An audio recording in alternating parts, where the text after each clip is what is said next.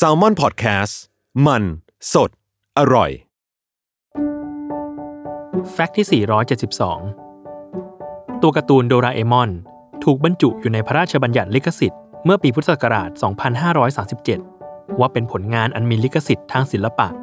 มีอายุ 50 ปี หลังจากการเผยแพร่ครั้งแรก เมื่อวันที่ 1 ธันวาคม พุทธศักราช 2512 ดังนั้น อายุคุ้มครองลิขสิทธิ์ในตัวการ์ตูนดังกล่าว น่าจะหมดลงตั้งแต่วันที่ 30 พฤศจิกายน 2562 หรือเมื่อ 2 ปีที่แล้วหรือไม่คำตอบคือใช่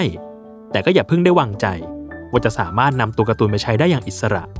เพราะบริษัทฟูจิโกะ F Fujio Pro จำกัด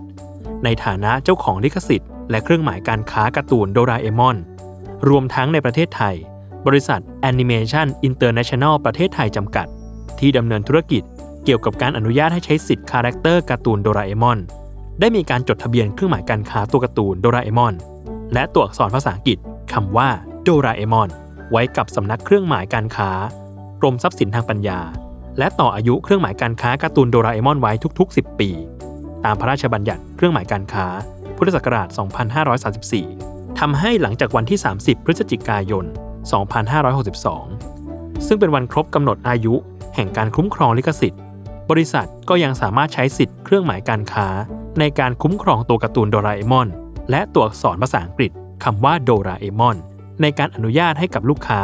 ที่ได้ขอลิขสิทธิ์อย่างถูกต้อง ดังนั้น หากมีการใช้นอกเหนือจากนี้ โดยไม่ได้รับอนุญาตจากบริษัทต้นสังกัด ก็อาจถูกฟ้อง และมีการบังคับใช้กฎหมายเพื่อลงโทษต่อไปได้